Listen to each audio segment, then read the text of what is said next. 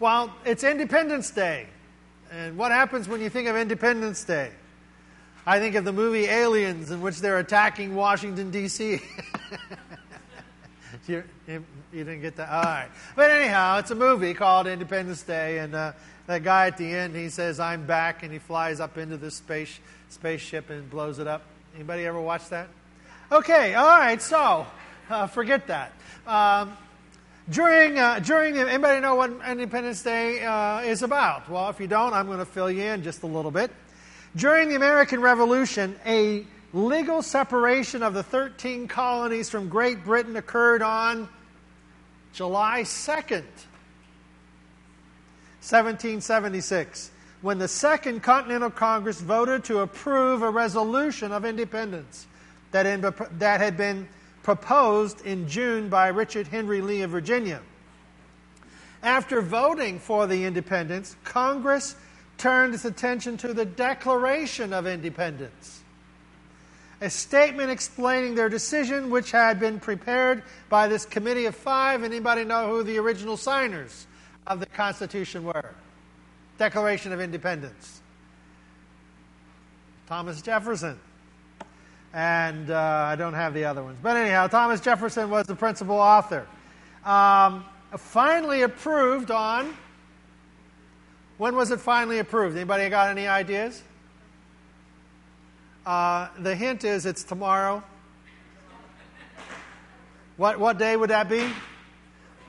July 4th. All right. July 4th, 1776.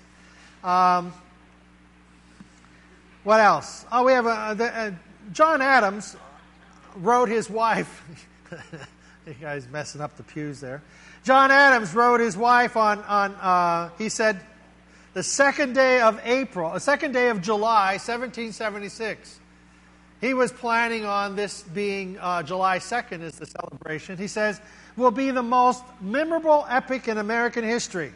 I am apt to believe that it will be celebrated by succeeding generations as the great anniversary festival. It ought to be commemorated as a day of deliverance, by solemn acts of devotion to God Almighty.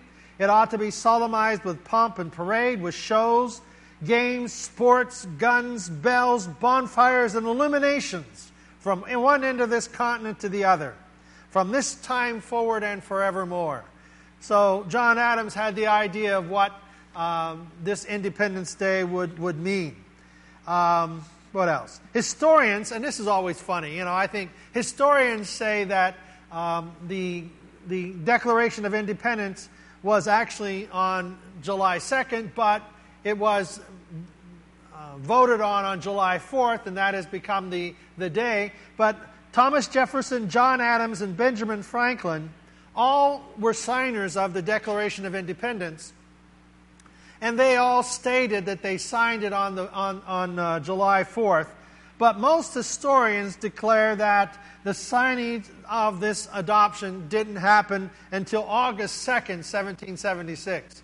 So it's just like historians to disagree with uh, the people who signed the paper.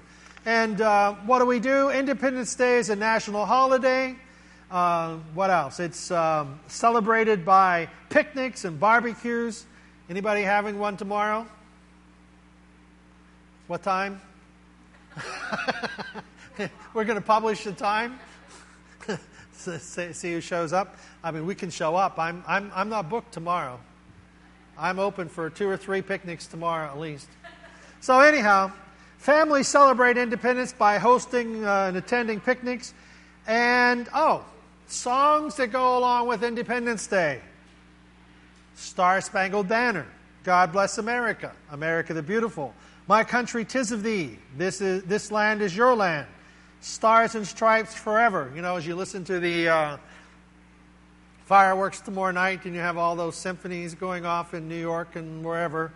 And regionally, Yankee Doodle Dandy in the northern states and Dixie in the southern states. In 2009, New York City had the largest fireworks display in the country. Anybody want to guess at how many tons? How much? Not 26, close. 22 tons of fireworks. So if you watch the, uh, the New York City fireworks in 2009, you saw 22 tons of projectiles taking off. Well, we celebrate the 4th of July as our Declaration of Independence from Great Britain. But Easter is the celebration of Christ's resurrection, of our celebration of independence where God redeemed mankind from his fall. Mankind is no longer under the tyranny of sin, but has found and established forgiveness. Independence from sin is that we celebrate the victory of Jesus Christ and his work upon the cross. We did that with communion. That we celebrate the victory of Jesus Christ, this do in remembrance of me, that his broken body and shed blood were the, the price that was paid for our salvation and our forgiveness. So each Sunday, we celebrate the resurrection of Jesus Christ. It is the first day of the week. It was on the first day of the week that Jesus rose from the dead and that the original church began to hold and to celebrate their weekly services. His name, his name is Jesus, Emmanuel, Lamb of God, Messiah, Savior, Redeemer, King of Kings and Lord of Lords. It is to him that we confess our sin. In 2 Timothy chapter 2 verse 19 it says, "The Lord knows those who are his, and everyone who confesses the name of the Lord must turn away from wickedness. Jesus Christ is his name. Jesus Christ, the Lamb of God. You know, as we look at the scriptures and as we examine the, the life of Jesus Christ, it is, it is that it is the fulfillment of all that was written in the Old Testament. See, Jesus didn't, we know that Jesus didn't just show up um, 2,000 years ago and proclaimed that he was born of a virgin. It was written about the Messiah coming by the prophets of old, that he would, in, in, the, in the book of Isaiah, that he would be born of a virgin, and that a virgin shall conceive and bear a, son, and bear a son. His name shall be called Emmanuel, God with us. It was foretold that he would be born in Bethlehem. It was foretold the life and the, his death, what type of death he should die. All of these things were written about him in centuries before his coming. And he came and fulfilled those scriptures. So whenever we confess that Jesus Christ is the Lamb of God who takes away the sin of the world, we see him as coming to fulfill the, the law of the Old Testament, the Lamb, the sacrificial system of the Old Testament. It is that type of relational experience that God wants to have with us that, that comes from this forgiveness. In Hebrews chapter 2, excuse me, chapter 12, verse 2, it says, Looking unto Jesus, the author and the finisher of our faith, who for the joy that was set before him endured the cross, despising the shame, and has sat down at the right hand of the throne of God the communion service that we just had spoke those very same things. Jesus said that do this in remembrance of me. I will not drink of this cup until I do it anew with you in my Father's kingdom. And Hebrews 12 says, Look unto Jesus, who is the author and the finisher of our faith. Well, the 4th of July, 1776, is our Declaration of Independence a declaration that we would no longer be subject to Britain. We would no longer be subject to their taxes and to their control and to their laws and to their government. That declaration, excuse me, that declaration was followed by a war that the 13 colonies finally won at great, at great cost. Our independence from sin was a great battle. God became man, the incarnation of Jesus Christ. The life of Jesus from birth to death on the cross was a proclamation of the intent of God to break the power of sin over mankind, to break the power of death upon the cross. Jesus descended into hell. He took the keys of death, hell, and the grave. He rose from the dead and sealed the deal that all who would believe in him and confess him would, would find him to be their Savior, that his blood shed upon the cross would remove and cleanse every sin from their life. You see, our forgiveness is something that speaks about our past and our failures. His forgiveness speaks about His grace and His mercy towards our future. His love and His compassion for us speak of His enduring presence with us. God has a plan, God has a purpose. You see, when Jesus died upon the cross, His blood shed that it would be the Lamb of God. Without the shedding of blood, there is no remission of sin states the Old Testament.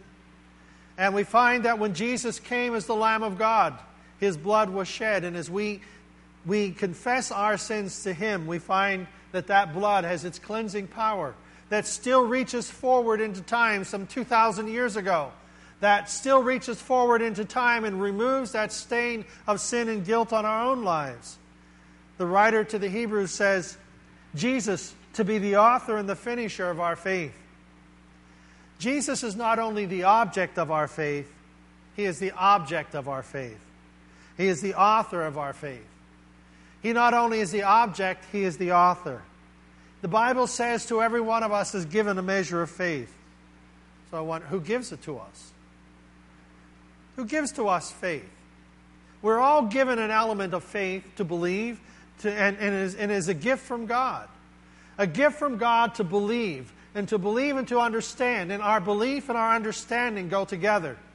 We don't check our brain at the door whenever we have faith in God. We have an understanding of the Scriptures and we have an understanding of what the teachings of Jesus Christ are about. We have an understanding of what they mean to us and how they change our lives from the inside out. I was just mentioned to Ruth at the beginning of church. I remember I remember uh, years ago when she was cooking at the home plate.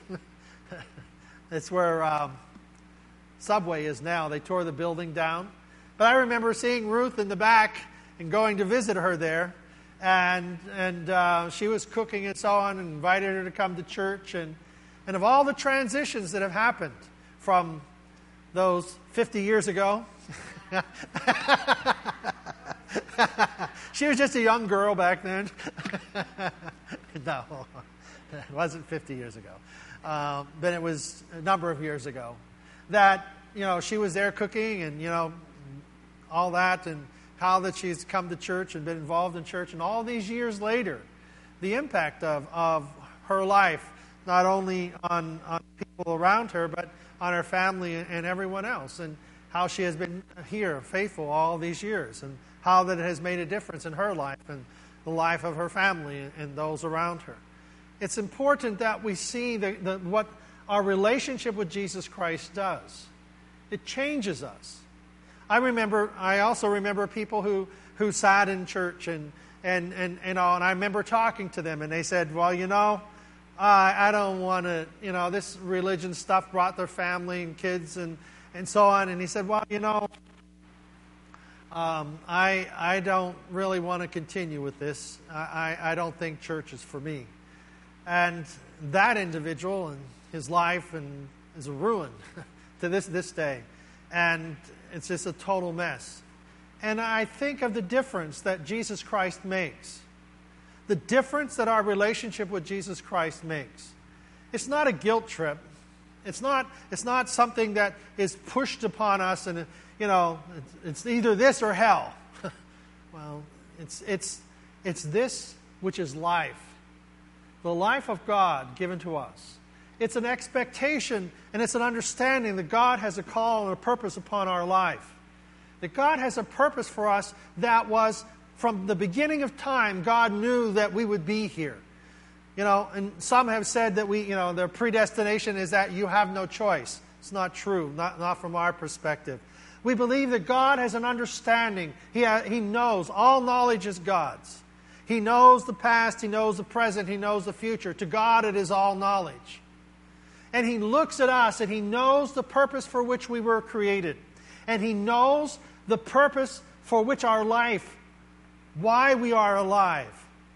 And we cannot find that purpose without Him.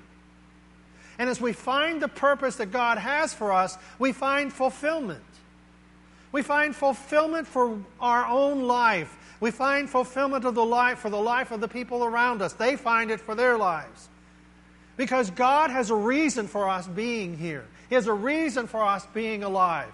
Whether it's a doctor, or a lawyer, or a preacher, or a missionary, God has a reason for all of us. And His purpose is in discovering that, you know, His love for us and is, is setting us free from the bondages, from the mistakes and the failures of our past, that we look at our future not from the mistakes of the past and not in, in, in a pie in the sky dreams of, of something that, well, you know, everything will be all right when I hit the lottery. You know, it's like one guy said, Do you have a retirement? He says, Yes, I do. I play the lottery every day. That's a joke. I thought it was funny. That's his retirement, you know. Well, guess what? Uh, his chances of he might as well plan on get struck by lightning three times before that happens. But there, that has happened too. But anyhow, the idea is that God has a purpose for our life. And that our forgiveness, and the forgiveness is letting go, that we learn from our past, but our past does not bind us. Our sins, you know, our sins are our mistakes and our failures. What if we could allow them to be, to be taken away from us and that we could forgive ourselves? But not only do we forgive ourselves, we forgive those who have harmed us. We forgive those who have willfully and intentionally done things against us. They're gone too. So it's not only our failures, it's, uh, it's those who have intentionally harmed us, and we let go of those things. Why? Because God has forgiven us. Forgive us this day. You know, give us this day our daily bread. As we forgive those who trespass against us, forgive us as we forgive. You see, the reason for that is that we let it go. forgive them and let it go. We can't blame our past for our future. We can't blame our past for our future. We must look at our, we must look at our life and allow the, the love of God and the presence of God and the peace of God to work in our hearts and lives, not out of manipulation. Guilt is a manipulator. Jesus Christ loves us. He leads his sheep. He leads us into our future. And the Word of God comes to teach us about the truths of life and to teach us about the truths that are eternal. Heaven and earth will pass away, but my word will never pass away. It is the eternal truths of God's word that anchor our soul and anchor our life in the midst of difficulties, in the midst of, of problems. We celebrate the 4th of July. Our forefathers made a decision that has changed our lives. They put their life on the line. Had the Declaration of Independence failed, they'd all been hung as traitors. they'd all been hung as traitors. They signed their name, they signed their death warrant. Because had, that, had, we, had the 13 colonies failed, those guys would have been executed. They put their life on the line. Did they know it? Yes, they knew it. But they were willing to take that gamble, they were willing to make that decision because of what they knew was in front of them. You see, we know what's in front of us. We have an eternity in front of us. And we make a decision based upon our knowledge and understanding of forgiveness and of love of right relationship with God and right relationship with people. That, that, that having right relationships builds character and builds us as, as so that we can make right choices. See, Jesus not only the object of our faith, He is the author of our faith. Jesus is the beginning, the perfecter, and the worker of faith. He instills faith in us. And how does faith get here? Hebrews 11:1 says faith comes by hearing the word of God. So, whenever we read the scriptures and we hear the scriptures and we hear them taught and, and we read them and pray about them, it instills faith in us. It instills faith in us so that things can change, things can be good for us. Even in the midst of difficulties, things can be good. For the joy that was set before him, Jesus endured the cross. The joy that was set before him is his knowledge that you and I would believe. That's why he endured the cross. He finishes our, he is the author and the finisher of our faith, is that he is the one who fulfilled all of the scriptural promises. He is the one who fulfilled completely the prophecies about a Messiah. He fulfilled them completely, so he is the finisher of faith. The Word made flesh and dwelt among us, and we beheld him. And John, you know, John, when he writes this, it's like if we just get that picture, you know, I, I remember one individual preached a sermon on it, and I never, never grasped it the way that he preached it. And he said, "And we beheld him." And and and this this I know I've said this before, but the idea is be, became. The word be is the same as I am. Okay? The word be, in the word became, I am of the Old Testament, be, became.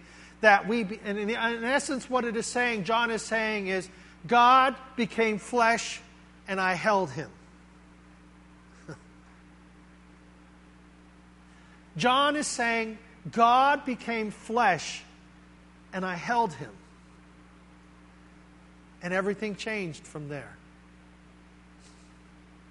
And whenever we read the scriptures, whenever we hear the scriptures and sing the songs and things like this, we are beholding God, beheld, touching, allowing God to touch us. We declare our independence from sin. We declare our separation from sin. We believe in Jesus. We believe in his work upon the cross. Declare your intention to prepare your life to serve God. Our intention is that we will serve God from this moment forward, that we will serve God the rest of our lives, to lay aside every weight that so easily would entangle us and entangle our Christian walk, that we'd lay aside those things that would trip us up in our, in our relationship with Christ. You know, our independence. Another great symbol of our national independence. You have an idea what another great symbol of our national independence is? It's in New York City, New York Harbor, on Liberty Island. Statue of Liberty. Okay, thank you very much. The Statue of Liberty is a colossal neoclassical sculpture. I got that from the website. On Liberty Island, New York Harbor, designed by Frederick. His last name, he's French, he's Bartholdi, B A R T H O L D I, Barthol, whatever. And he dedicated, was dedicated on October 28, 1886. The statue is a gift to the United States from the people of France. It is a robed female figure pre- representing Libertarius, who bears a torch and a tablet evoking the law, upon which is inscribed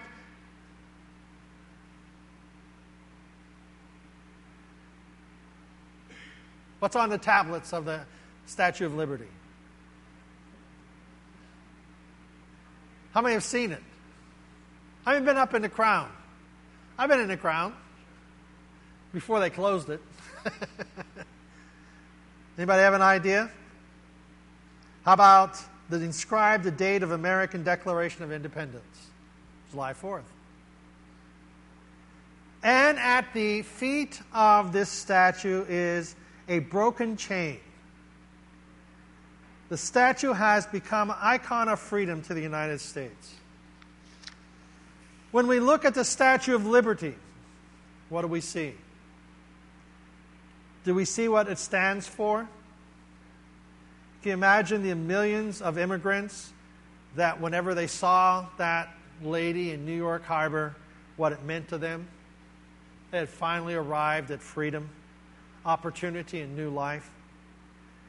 When we look at the cross, what do we see? The empty cross is a risen Savior. We see the picture of God's love and His sacrifice for our freedom. And I thought of it in another aspect. When God looks at us, what does He see? He sees His creation that He loves. He doesn't see the failures that we've made, He sees the possibilities of what we can become. Can we look through the eyes of God to look at our lives, to see ourselves as people of opportunity and people of potential? Arriving at a place that God created us to be? Does God know our past? Yes. When it is forgiven, it is never remembered. He chooses never to remember it against us again. He knows our future. God has a plan and a purpose for our life. And for us, we cannot push tomorrow's sand through today's hourglass. We must live today to its fullest, knowing that God will give us the opportunities and the strength for today and for tomorrow. God sees how His word, how His word will change our lives. God sees how His word will change our lives our faith. Our faith will make a difference. You see, if you believe you can or believe you can't, you're right. But whenever we are looking at the Word of God, we are, we are looking at how that God will make a difference in our life and how that our faith and God's love for us will change us from the inside out. As you look through the eyes of God at yourself, we look at the scriptures and we look at the promises of God and how that God has prepared a place for us in this world, that we are part of the body of Christ with a greater purpose than just taking care of us. We have a greater purpose of serving the body of Christ that will make a difference in this life and in the life to come. We are of a greater, higher calling than just declaring our independence from sin just as our forefathers were of a higher calling than just finding independence for themselves and their immediate family. They found independence for us. And so too, Christ has saved us from our sin and declared our independence from sin by his blood on the cross and his broken body shed on the cross. The message of Jesus is different than our culture and our world. He says to be willing to give when others take, to love when others hate, to help when others abuse, giving up our own rights in order to serve others. One day receive, will one day receive everything that God has given to us. So Jesus for the joy that was set before him, endured the cross. The canceling of sin, the defeating of evil. He became the mediator between God and man, and he ever lives to make intercession for us. So Jesus is praying for us. And what does he think he's praying? He's praying that we, he's praying his word into our lives. And what is his word? If we confess our sins, He is faithful and just to forgive us of our sins. I can do all things through Christ who gives me strength. That as I turn my life over to Christ, all things work together for good to those who love Him and are called according to His purpose. Jeremiah 29 11. God has plans and a purpose for our life. We know that the promises are there and they keep coming, and they come with an expectation. They come with an expectation of faith that things can be changed in this life and in the life to come. Because God is at work in us. And He, God working in us, can change us from the inside out. We become a new creation in Christ. Old things pass away. Behold, all things become new. Where are my limitations? My limitations are in my faith. My limitations are in my belief. The prayer the prayer of Jesus is that we might know him, as the, as the prayer of Paul, I might know him and the power of his resurrection. We allow Jesus to forgive us. We allow his power to keep us. We can't be a Christian without his help. Allow his love to embrace us, making sure that nothing can separate us from the love of Christ. Independence. We are, we are free from Britain's tyranny. But the cross of Jesus Christ, we are free from sin's tyranny over our lives. No longer held bondage. You see, grace and mercy and love lead us. Sin is addictive, bondage, whatever. We find that in Christ we are set free.